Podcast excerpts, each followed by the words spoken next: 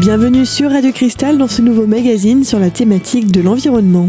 Aujourd'hui, notre émission est consacrée à la seconde partie de la conférence sur l'agroforesterie, animée et organisée par l'Association des arbres pour la vie. Association à visée environnementale et humanitaire, présidée par Claude Aubertin. Dans cette première partie d'émission, Jean-Claude Mourin, agronome, se présente et nous fait part de son expérience avant de nous parler du dérèglement climatique. Je vais me présenter comme étant quelqu'un qui était bénévole. Euh, dans mission avec euh, Pierre Rabhi euh, dans les années 90 jusqu'à 2000. Et donc, si vous voulez, mon approche de l'agriculture vient de là, en même temps que j'ai pu travailler au sein du CGA de Lorraine, le centre des groupements des agrobiologistes, en tant que formateur et animateur. Donc je pouvais à la fois vivre ce qui se passait dans les pays tropicaux plutôt secs et vivre ce que vivaient euh, les agriculteurs lorrains. C'est-à-dire, j'étais dans du sec aride avec euh, des sautes de température. Le dérèglement climatique était déjà présent dans la zone sahélienne et dès 1973, je vivais ça déjà là-bas tout en vivant ici une vie agricole complètement différente. C'était vert ici, il y avait de l'eau, il y avait de la neige, et là-bas, on crevait sous la chaleur avec euh, des pluviométries qui variaient entre 50 mm à 150 mm au maximum, et quelquefois zéro. Et bon, on pensait que c'était des choses qui se passaient en Afrique, et là, on s'aperçoit en ce moment que ce dérèglement climatique, on peut pas il y a un changement, c'est sûr, mais ce qu'on est en train de vivre, c'est pas quelque chose de continu. C'est quelque chose qui est en dérèglement, qui va peut-être se régler autrement plus tard. Et moi, je sentais déjà que la Méditerranée était en cours de tropicalisation. J'avais des indices, je le sentais comme ça. Je revenais dans les Vosges pour me ressourcer et, et j'avais d'autres vécus ici mais euh, j'avais amené aussi euh, toute cette appréhension, si vous voulez, d'une certaine agriculture, puisque donc j'étais en bio, et ce qui était important en bio, c'était la gestion des fumiers. Et on était encore dans ces années-là, dans les années 90, avec une gestion très, on va dire, euh, très ancienne, pas, pas très très rationnelle. Et en fait, moi j'avais déjà j'avais une expérience tropicale qui me permettait déjà de voir comment on pouvait changer les choses en Lorraine. Et j'ai amené en fait au sein de ce groupement, le CGA de Lorraine, une façon de faire, euh, une fabrication du fumier un petit peu plus moderne. Depuis, les choses ont évolué et ce retournement de fumier qui était qu'on avait mis en place à ce moment-là, qui est donc le centre même de ce que c'est qu'une agriculture euh, à base euh, agro-silvo-pastorale, est en cours d'évolution constante. Et donc, pour moi, le centre d'un système de production agricole, c'est toujours cette gestion de la matière organique qui va ensuite profiter au sous-sol. Alors, selon les scientifiques spécialisés en agriculture, les sols représentent l'une des trois composantes, euh, je dirais, vitales pour nous, les végétaux et les animaux, que sont l'air, l'eau, les sols.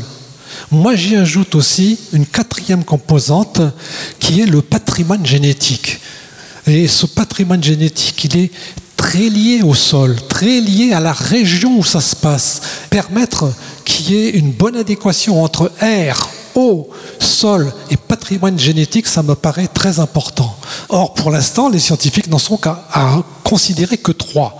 Et c'est un combat qui est hyper important sur la Lorraine, qui est donc de maintenir en fait le, euh, le patrimoine potentiel euh, des, des graines qui seraient utilisables sur la Lorraine, alors qu'on utilise encore actuellement des graines qui sont euh, sélectionnées au niveau national, voire international, et qu'on essaie d'adapter ici, qu'on fait, qu'on cultive. Or, il y a un problème là.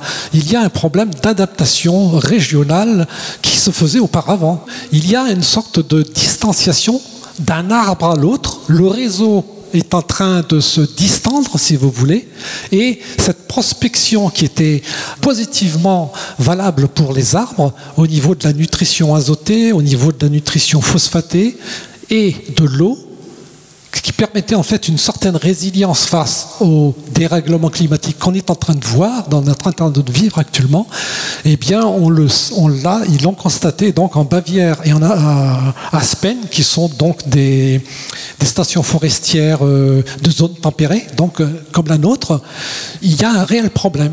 Les gaz à effet de serre ont aussi euh, cet aspect, si vous voulez, on va dire dévastateur, et dévastateur au niveau des animaux qui vivent sous nos pieds, qui sont en fait support, support de la vie que l'on voit soit par les végétaux et indirectement au niveau des animaux et des humains. Dans la prochaine partie de cette émission consacrée à l'agroforesterie, Jean-Claude Morin nous parlera justement de cet écosystème souterrain. A tout de suite sur Radio Cristal.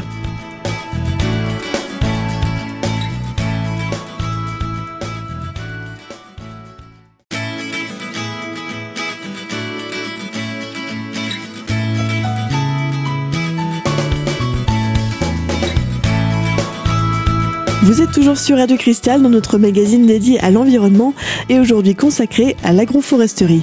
Dans cette seconde partie d'émission, Jean-Claude Mourin nous parle de l'importance de l'écosystème souterrain. Les habitants du sol, qui est un milieu vivant, cette euh, diversité qu'il peut y avoir dans les habitants du sol, qui sont d'une part à la fois microscopiques, invisibles à l'œil nu, jusqu'à ceux qui sont très visible, c'est-à-dire la microfaune, représentée généralement par euh, les bactéries, les champignons. Ensuite, vous avez la mésofaune. Et je voudrais donc vous montrer que cette habitation dans le sous-sol est très très importante puisque le poids de des habitants du sol sur un hectare peut représenter jusqu'à une tonne 5 qui équivaut environ à deux vaches. Donc euh, il est hyper important de considérer ce sous-sol dont on ne perçoit pas tous les habitants et qui sont interactifs avec la partie aérienne. C'est important de pouvoir le sentir même si on ne le voit pas. Je voudrais accentuer plus euh, mon propos sur la relation champignon et arbre. Imaginez un arbre au milieu coupé et un autre arbre plus bas.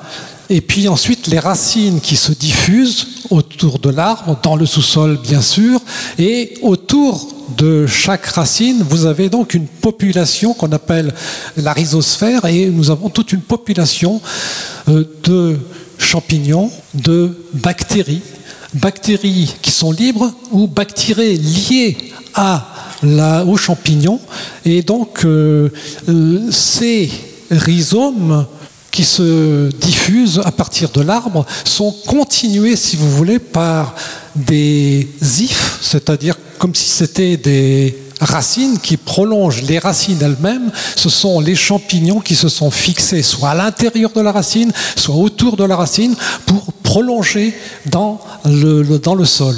Et cette espèce de réseau, si vous voulez, se continue d'arbre en arbre et donc il y a une sorte de communication potentielle qui n'existe pas tout le temps, mais qui peut exister lorsqu'on laisse un lieu tranquille. Il peut y avoir des interactions comme ça, d'arbre en arbre et de loin en loin, de champignons qui peuvent euh, jusqu'à représenter 2, 3, 4, 5 kilomètres carrés d'un seul champignon qui euh, colonise tout cet environnement souterrain. Actuellement, nous savons qu'il y a des perturbations dues aux gaz à effet de serre. Ces gaz à effet de serre le gaz carbonique a des effets, si vous voulez, à la fois stimulateurs pour la végétation. La végétation, on s'en aperçoit, a une potentialité de production plus importante depuis quelques dizaines d'années, depuis euh, début du, de 1900, depuis le début du XXe siècle, que l'on constate encore actuellement. Mais il y a une sorte de régression en même temps actuellement que l'on peut constater et qui a été constatée par deux stations forestières, l'une en Allemagne, la station de Kranzberg en Bavière et de Aspen au Michigan. Ils ont constaté que ces gaz à effet de serre, et notamment l'ozone, avaient un impact qui était important au niveau du racinaire. On pense que les gaz à effet de serre ont donc un impact positif en tant que gaz carbonique sur la production, mais euh, l'ozone en tant que tel entraîne en fait des perturbations au niveau racinaire et les champignons changent en fait de, morphotype. Au lieu d'avoir une capacité de prospection dans le sous-sol lointain, des morphotypes donc de type lointain ou moyen qui permettent un réseau important, eh bien, ils changent actuellement de morphotype, c'est-à-dire qu'ils deviennent donc beaucoup plus près des racines ou carrément en contact ou de courte distance. Et ce qui fait qu'il y a une sorte de distanciation d'un arbre à l'autre. Le réseau est en train de se distendre, si vous voulez, et cette prospection qui était positivement valable pour les arbres au niveau de la nutrition azotée, au niveau de la nutrition phosphatée et de l'eau, qui permettait en fait une certaine résilience face au dérèglement climatique qu'on est en train de voir, de vivre actuellement. Ils l'ont constaté donc en Bavière et en Aspen, qui sont donc des stations forestières de zones tempérées, donc euh, comme la nôtre. Il y a un, un réel problème. Le réchauffement climatique a donc un réel impact sur notre écosystème et en particulier sur les sols et leurs habitants. Dans la prochaine partie de cette émission, Jean-Claude Mourin, agronome, nous expliquera le lien entre les découvertes qui ont été faites, l'impact ainsi que les enjeux de l'agroécologie. A tout de suite sur Radio Cristal.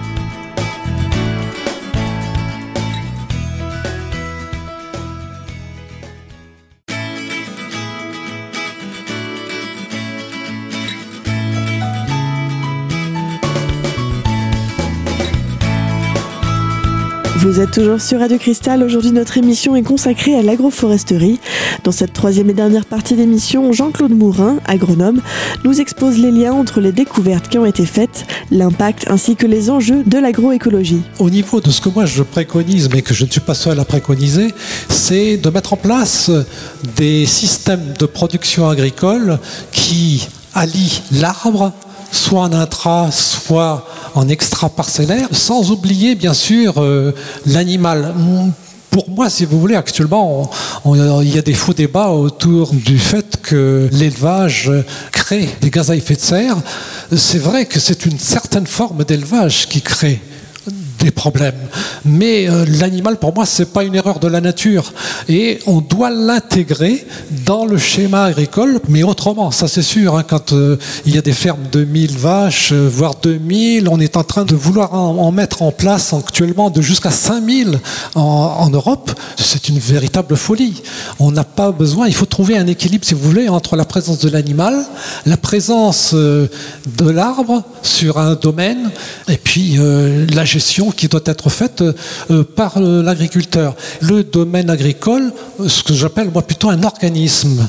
Un organisme agricole, c'est quelque chose qui doit se raisonner comme euh, comme un intestin, si vous voulez. C'est-à-dire un intestin, c'est un microbiote qui permet à l'ensemble de, de l'être que nous sommes de pouvoir vivre.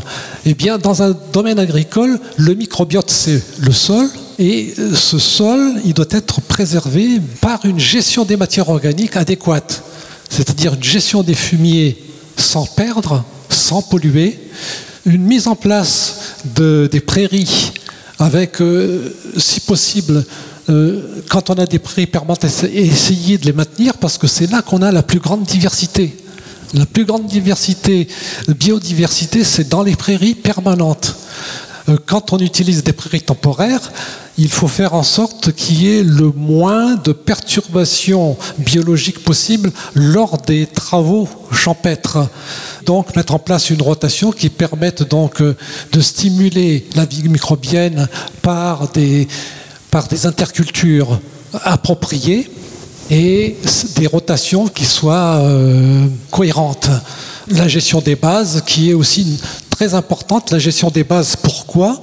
Parce que les bases, c'est donc les, le carbonate de calcium et le carbonate de, de magnésium. Ces deux bases permettent de tamponner le sol parce que une agriculture de production acidifie toujours le sol. Il s'agit donc de comment dire de compenser en fait l'acidification de production lorsque c'est nécessaire, c'est pas toujours nécessaire, c'est lorsque le carbonate de calcium, lorsque les bases sont présentes, eh bien, cette acidification n'est pas nécessaire. Mais lorsque nous sommes sur sol acide, comme les grès, les schistes, euh, ou sur d'autres sols acides, eh bien, il y a cette compensation-là qui est nécessaire pour que le métabolisme au sein des sols se fasse de façon pérenne et non dommageable pour la faune, la flore du sol, pour que la production soit maintenue et durable. Donc, si vous voulez, pour moi, c'est un schéma qui tourne, qui a sa cohérence. Et quand vous rentrez dans une ferme, vous devez avoir un sentiment, si vous voulez, de santé de cette ferme. Le but de l'agriculteur, c'est de mettre en place un organisme agricole de santé. Or, ce n'est pas toujours le cas lorsqu'on réfléchit à vouloir le faire fonctionner. On est très souvent à vouloir gagner de l'argent mais je pense que si on met en santé tous les acteurs de ce système, on gagnera de l'argent parce qu'on dépensera moins, on dépensera moins en phyto. Des conseils précieux à prendre en considération. On arrive malheureusement à la fin de cette émission consacrée à la conférence sur l'agroforesterie, animée et organisée par l'Association des arbres pour la vie. Retrouvez dès maintenant cette émission sur notre site internet radiocristal.org. Quant à nous, on se retrouve très vite pour la suite de cette conférence. À bientôt sur Radio Cristal.